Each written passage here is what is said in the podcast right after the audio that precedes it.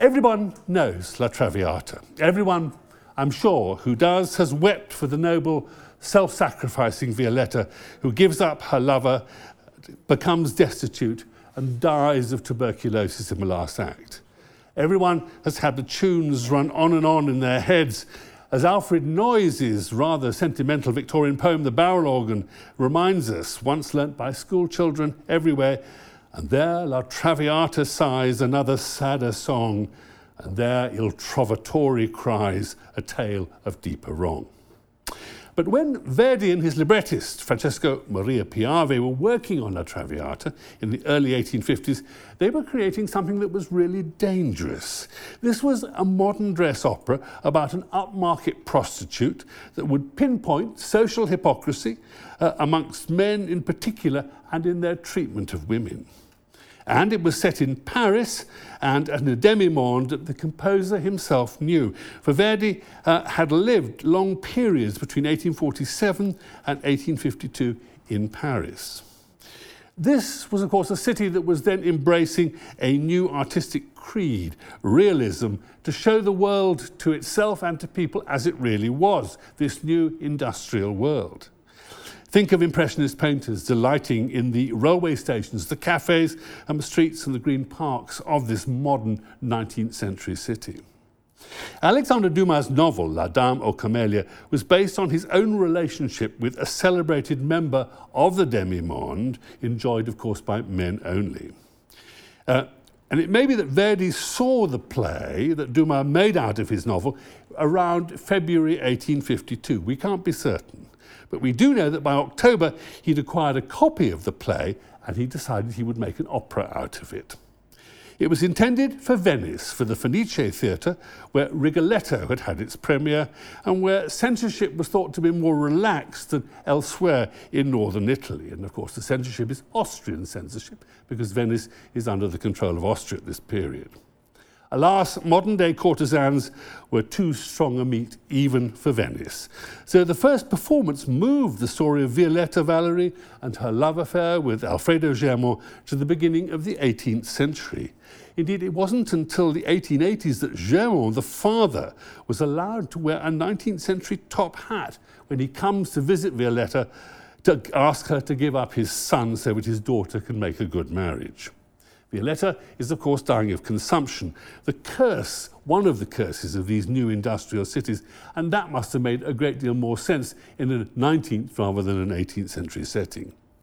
The first performance of the opera was on 6th of March 1853 in Venice.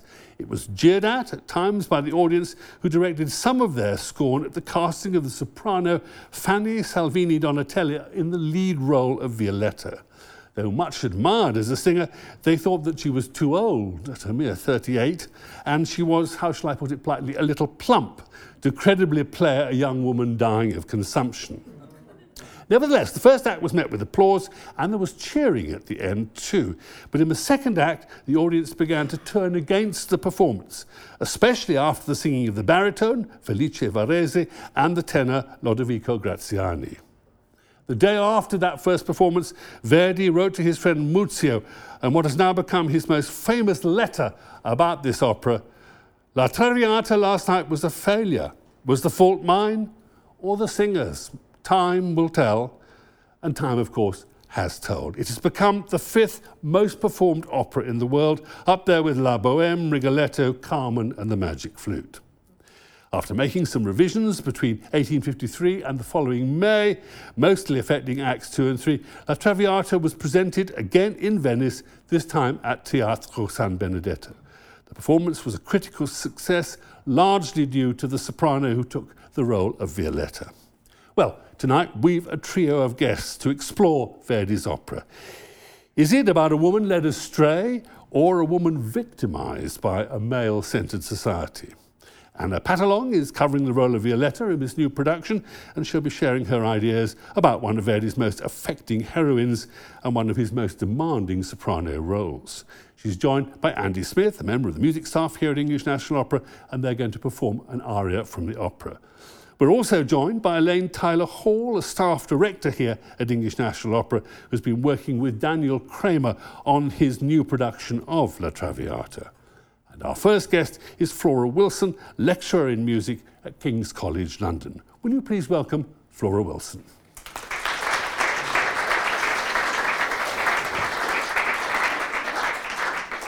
Flora, a very simple question, I think, to start with. Thank what you. do you think appealed to Verdi when he saw Alexander Dumas' play? Hello, everyone. Um, well, I think it was a cutting edge subject, and he could see that. Um, so, on the one hand, he was sort of personally interested in it as a topic. Um, he was personally interested for vaguely autobiographical reasons. Uh, just as, as Christopher mentioned, um, that novel, which then became a play by Dumas, was based on Dumas's own love affair. And just as Dumas's love affair with Marie Duplessis was ending, in 1847 when Duplessis died of consumption, um, Verdi and his then partner, later wife Giuseppina Strepponi, were just sort of getting together. They were, they were living together for the very first time.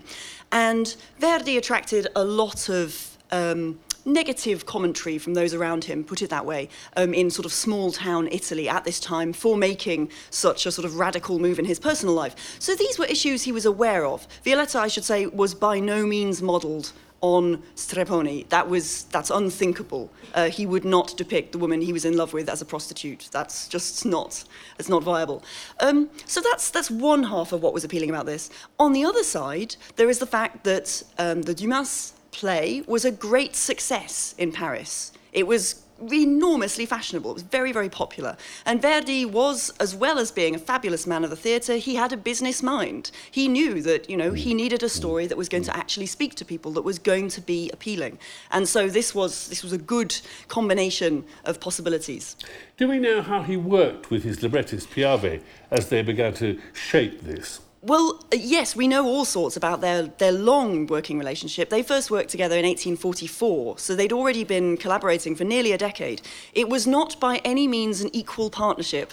Um, one of my older colleagues um, used the phrase dog like devotion to uh, describe Piave's relationship with Verdi. I mean, Verdi was in charge. And this was very much to our benefit, I would say. In Piave, Verdi found a librettist who he could shape basically Verdi turned Piave from being a sort of fairly mediocre um, writer of plays, of texts, into the ideal collaborator for many of his most popular sort of early middle period works. So they were in constant touch. Piave would send texts over. Um, Verdi would say, okay, I like this bit, I don't like this bit at all, I need something that goes tum-ti-tum-ti-tum instead, or something more exciting, Piave would get back to him as quickly as possible. Piave was uh, an extraordinary enabler of Verdi's ideas about how the theatre should work. He was able to accommodate Verdi's desire to make changes, essentially. I think without Piave, we would not have the kinds of extraordinary career path that Verdi essentially created for himself, um, really changing what Italian opera sounded like. Was it always intended, do you think, by the two men, that this should be set in a present 19th century tense? That this was indeed, as I said earlier, to be a modern dress opera? Absolutely. I mean, when Verdi first came across the play, when he was first sort of telling his friends, there are many, many letters that Verdi wrote. Whenever he was telling his friends about this piece he was working on, he said, it's a subject for our times, or it's a contemporary hmm. subject. That was absolutely at the forefront. And I mean, there is no question that even once they nominally moved the date back to 1700 to sort of to deal with the, the censor, that that was normal practice, by the way. Often settings had to be shifted around during the 19th century. But even then, as you said already, Chris, I mean, the tuberculosis, for instance, makes so much more sense in a 19th century um, context, prostitution was an enormous issue, a big social sort of cause célèbre in some sense during the 19th century, particularly in Paris. Um, but really all over Europe. I mean, there was a sort of a social obsession with those two separate things, and they were also seen to coincide. They were phenomena of urban life in this sort of fast-changing, fast-paced society. But we do need to make a distinction, don't we, between prostitution and where, where we're now sitting in the 19th century would have been only, what, five minutes walk from the Strand, mm-hmm. where it's said uh, that prostitutes used to line up up to five deep, all the way down to the end, looking for their clients. We have to make a distinction between this kind of prostitution mm-hmm. and the kind of kept woman that Violetta and indeed Flora in the opera is. It's a different relationship, isn't it? It is. I mean, there are, I think it's important, actually, we, we could have been having this conversation during the 19th century. There are actually books published during the mid 19th century about the different types of prostitutes. People were fascinated by this. There were maps created of where you could find different kinds of prostitutes in Paris, from the, the kind of lowliest student who just needed a bit of help so that she could eat, right the way through to the sort of Marie Duplessis famous, you know, nationally famous um, uh, women who were seen as sort of man eaters in some sense, that they could reduce previously rich men to nothing in days, and that this was part of what was going on here, that they weren't victims in any sense. They were very powerful and very, very dangerous. Um, and so, yes, there was definitely a continuum.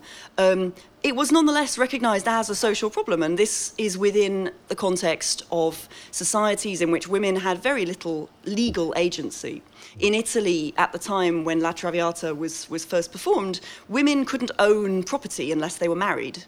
Um, that, that was just the legal, the state of affairs, legally speaking, um, in, in various states of Italy, of course. Um, and so it was a really important issue, um, prostitution, whether it was a case of the courtesans who actually could be very powerful in positive ways, and that they often played a really important role in business deals because they were the women who went between the powerful men. And so there are all sorts of interesting accounts of them brokering major deals to do with Haussmann's renovations in Paris. Um, that it's sort of the prostitutes of that kind of upper end um, could actually be very, very important to high society, to, to the workings of government. The, the prelude to this opera is anything but the traditional overture. And, and I wonder if it sense heralds Verdi trying to write a new kind of dramatic musical form. I think so, yeah. I mean, by the time Verdi came to write La Traviata, which he wrote incredibly quickly, incidentally, it was under two months um, which is astonishingly fast. It's pretty much his, his fastest production of an opera. Um, by the time he came to do that, he'd spent time in Paris, as you've already mentioned, and working in the French system. Um, he'd actually produced or he'd converted one of his Italian operas into a French opera, a grand opera called Jérusalem. And the French did things differently. They worked on a larger scale, particularly at the Paris Opéra, the most prestigious house in the world at that time.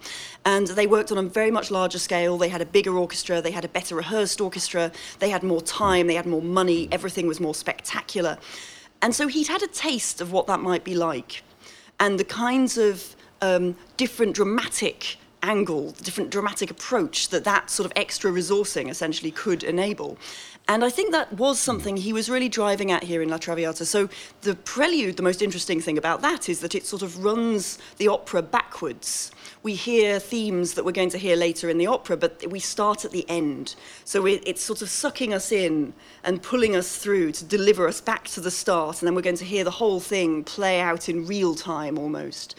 Because what is really, really interesting about La Traviata as, a, as an innovative opera is the way that for the very first time a composer is really trying to track the psychological development of a main character. And we hear it in the music. Violetta changes vocally through this opera. She starts off as the party girl, we hear it, it's all coloratura, all that ornamentation, the sort of excitable young woman. Um, by the end, by that sort of the final scene, her final aria in this opera, she's sort of matured in terms of drama, but also musically. We hear she sings in a very different way. The pathos has come to the fore. Um, and that's, that's sort of really important. That was what Verdi really brought to this piece and brought to opera through La Traviata.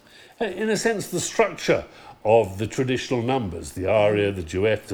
This changes too, doesn't it? Absolutely. I mean, you've talked about the extraordinary aria for Violetta in Act One. One might think of the duet for Germont père, the father, uh, and Violetta. It's quite different from any kind of duet between a baritone and a soprano we would have heard in Italian opera. It is. It absolutely is. And that's where Paris comes in as well, because not only was the sort of the resourcing larger in Paris, the musical scale was bigger. So with that duet in Act Two, Verdi was actually creating a sort of a musical unit on a whole new scale. It's just bigger, it's longer, it keeps pulling, it's sort of tugging at the seams. It's hard to overstate how conventional in the most literal sense of that word, Italian opera was in the first half of the 19th century, sort of before Verdi came along and really started pulling the forms apart. it was an opera. There was a reason why operas could be written quickly, and it's because they were they were cut on a very familiar pattern. Composers before Verdi, of course, did make really sort of fabulous changes to those patterns gradually over time, um, but it wasn't really until Verdi that you actually get a wholesale renovation and in some cases sort of dismantling of that, that cutting model um, that was being used to create an aria um, in two movements. Um, Verdi eventually waged a war on the thing called the cabaletta, which is the fast second movement of an aria. And by the end of his career, he's saying, I am not writing any more cabalettas. The days for those is over. We don't need someone hanging around on stage doing ornamented singing. We need them to get off. The, the drama needs to lead here. Do you think that, that, that we and indeed the audience of the 19th century would have been shocked by Germont's request to Violetta? He comes in Act Two and in the duet he says, Look, I have a daughter as well as a son. I'm very sorry to tell you she can't get married to the man she really wants to marry and ought to marry socially. Uh, as long as her brother is having an affair with you, will you please give up? I mean, was this as shocking then as it is now? I think it probably wasn't. Um, I think that was a sort of a real um, social, it was a social reality, which is, I think, another one of the things that Verdi would have been attracted to about this piece, that it was realist in some sense. It was dealing with reality at a time when that was beginning to become an important feature of the arts more generally.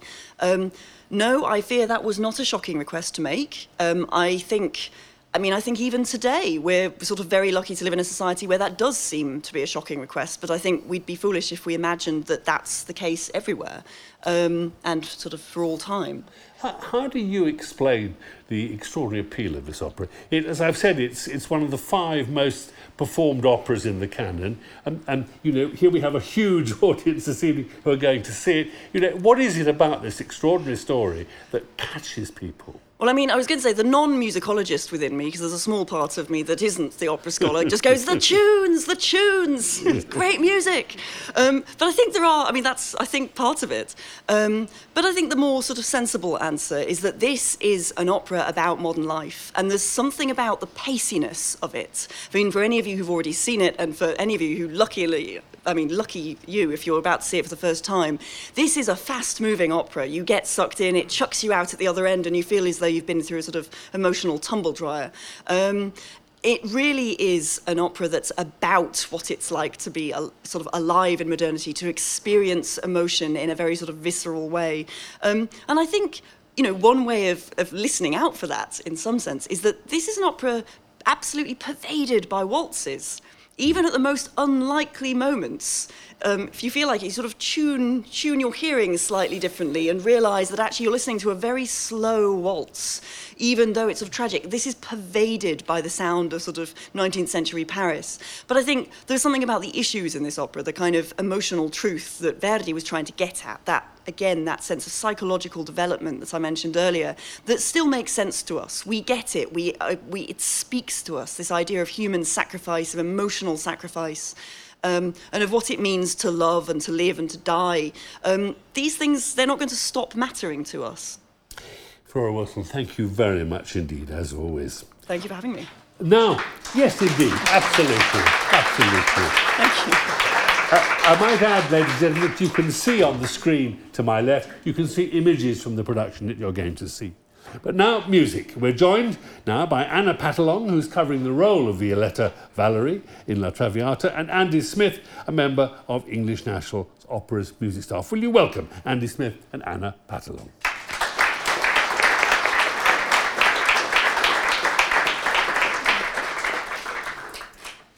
Good evening. Uh, I'm going to sing Violetta's Act 3 aria, uh, where she's facing death and she believes that Alfredo is not coming back to rescue her.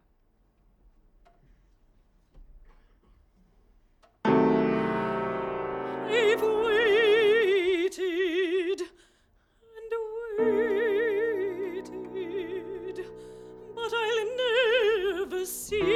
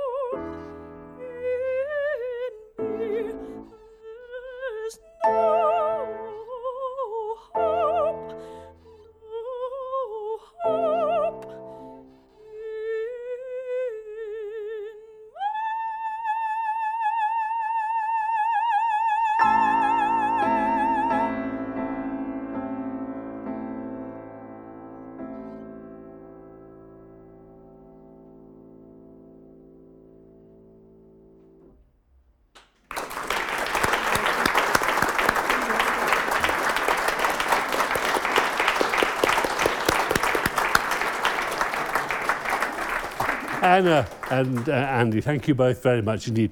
Um, Anna, um, why do you think Violetta lets herself fall in love with Alfredo?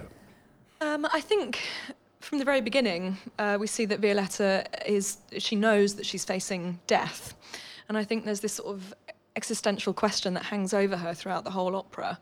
Um, and she, she wants to know that she's lived a good life, even though that, you know, she's a courtesan, obviously. Um, she, she often wonders Mm. if she'll be remembered and how she'll be remembered. Um, and I think when Alfredo comes in, she sees a certain innocence and purity in him that reminds her of perhaps herself when she was younger, or perhaps you know that that she does actually have a a, a, a purity inside herself, um, that she is a good person, and um, I think she sort of allows herself to fall in love with him, so that it it proves to herself that that that is actually how she will be remembered too. Is she, do you think, a victim? Or does she have a kind of sturdy independence that comes with this role as part of the demi-monde?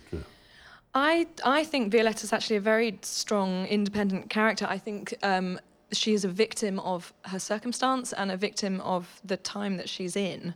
Um, she, in a way, is sort of uh, quite ahead of her time. She doesn't want to be.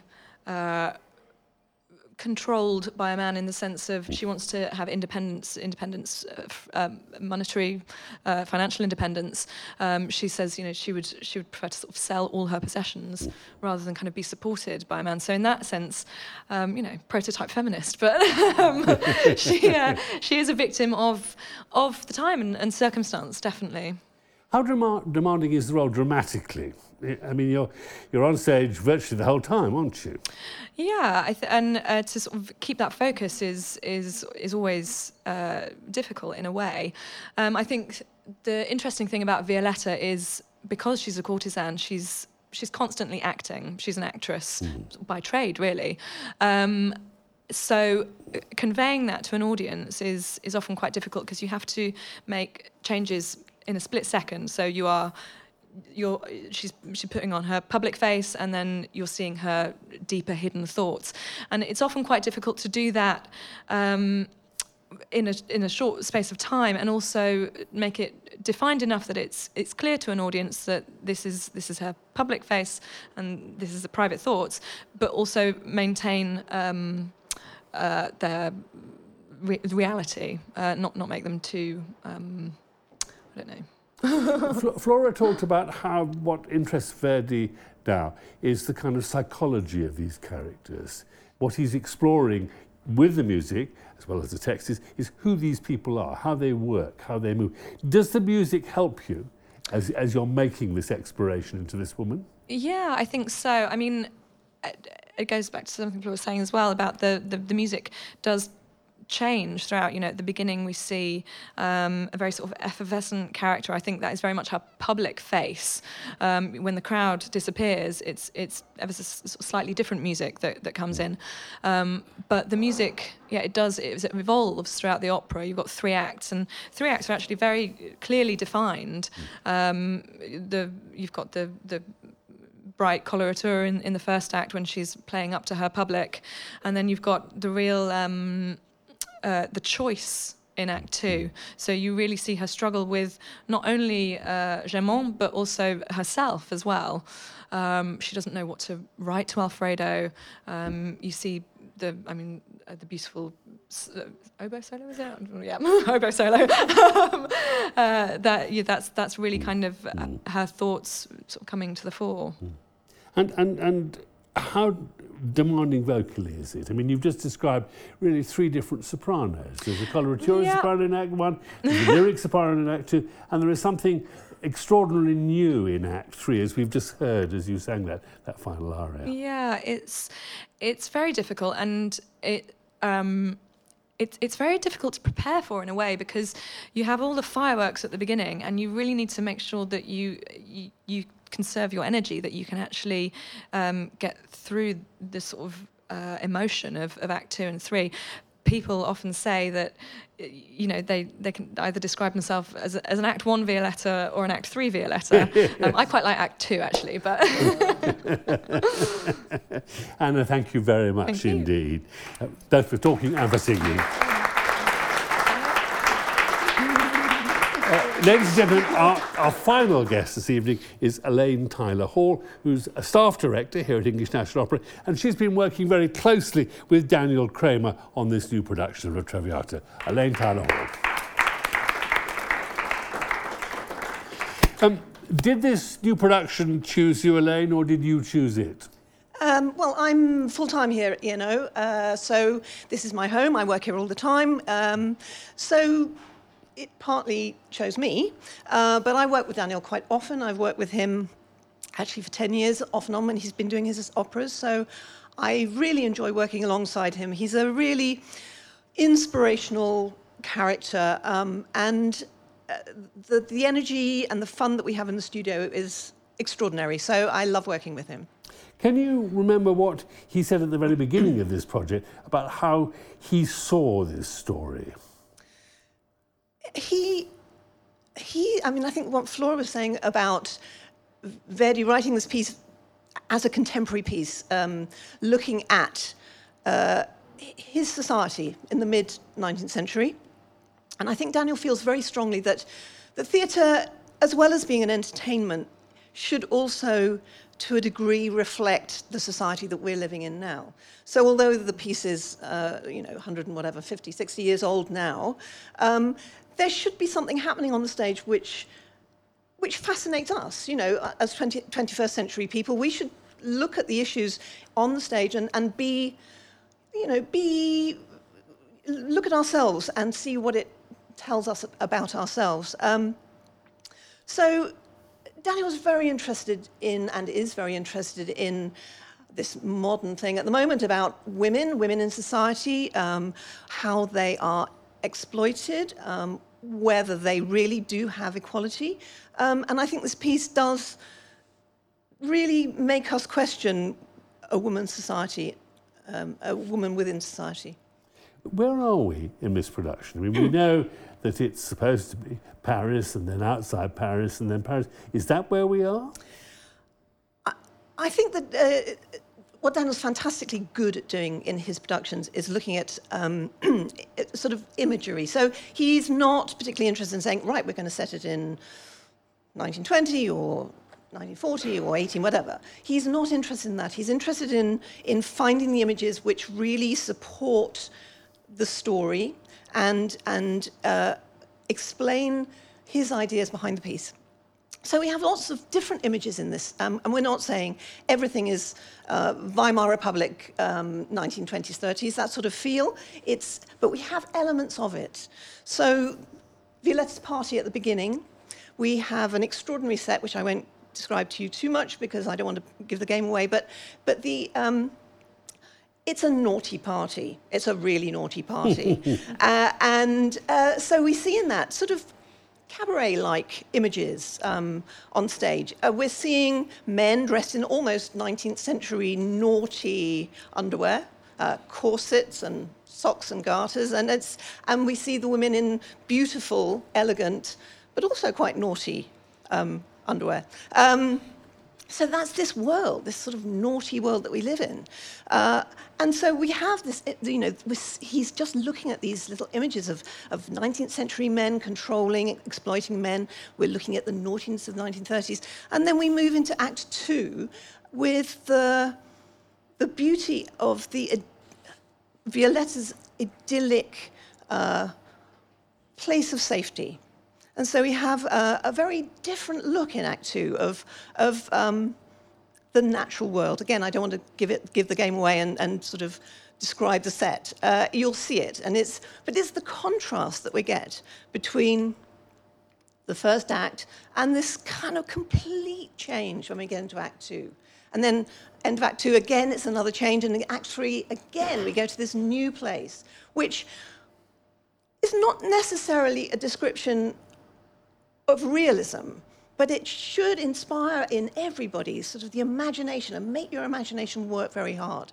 So I hope that you enjoy that side of this production. It is fair to say there's a kind of journey through the design, without giving anything away, uh, that, that by the end things have changed, a story has been told in this production. Very much As you'd expect with Kramer's mm, mm, work. Mm. Indeed. Um, the, the, my impression, um, having seen the dress rehearsal only so far, was just how wonderfully young Violetta and Alfredo are. Yes. And, and, and this makes it a very poignant story in a way. But that was intended, presumably. Very, very much so. I think, uh, particularly for Alfredo, uh, it, which is a, a tricky character in some ways within within this piece, for for to know why Violetta falls in love with him. Um, and as Anna was saying, you know that that, that we we need Alfredo to be a young, innocent man who inspires her, but isn't part of this. Um, exploitative world, uh, who will treat her like an equal and who will love her for who she is, that she doesn't have to pretend to be someone else. So, you know, the youth is wonderful because you get the naivety and the freshness and the almost childlike qualities within both of these lovers so that they're not over experienced um, cynical people, but they still have the opportunity to, to really be innocently in love. Throughout, also, there's a sense in which somehow the men have never grown up. They're kind of perpetual, rather smutty minded teenagers. Whereas the women have a sophistication and a maturity and they know how to run things. Well, what can I say? Yeah. But that, that again is something that we don't expect to happen in this opera.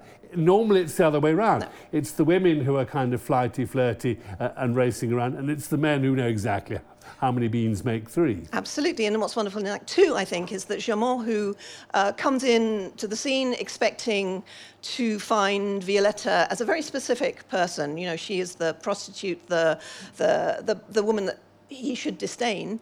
Um, but we see his journey and we see this man who who should be incredibly powerful having doubts about himself and and actually losing sense of power in the face of a woman who will stand up for herself and act with real moral courage As, as the production was working its way through the rehearsal room in the studio so were there a great many changes or was there a clear idea of, of where you were going and you just went there? It was very, a very clear idea. Um, this is a joint production with Basel, um, and in fact, Basel did the production first before us, but only just. The set arrived a week before we opened, so it was kind of yes, very just before. Um, so it, it, it was a, a revival, sort of. Um, but uh, Daniel's ideas are very clear, and I've worked with him on many things, and he, his choices are, are made before we get into the rehearsal studio. Of course, when you have the singers and the performers in front of you, things will change because of their skills and their, you know, their personalities and the way that they work. But the, the overall um, big ideas, he keeps very strongly to. He sticks to them really strongly.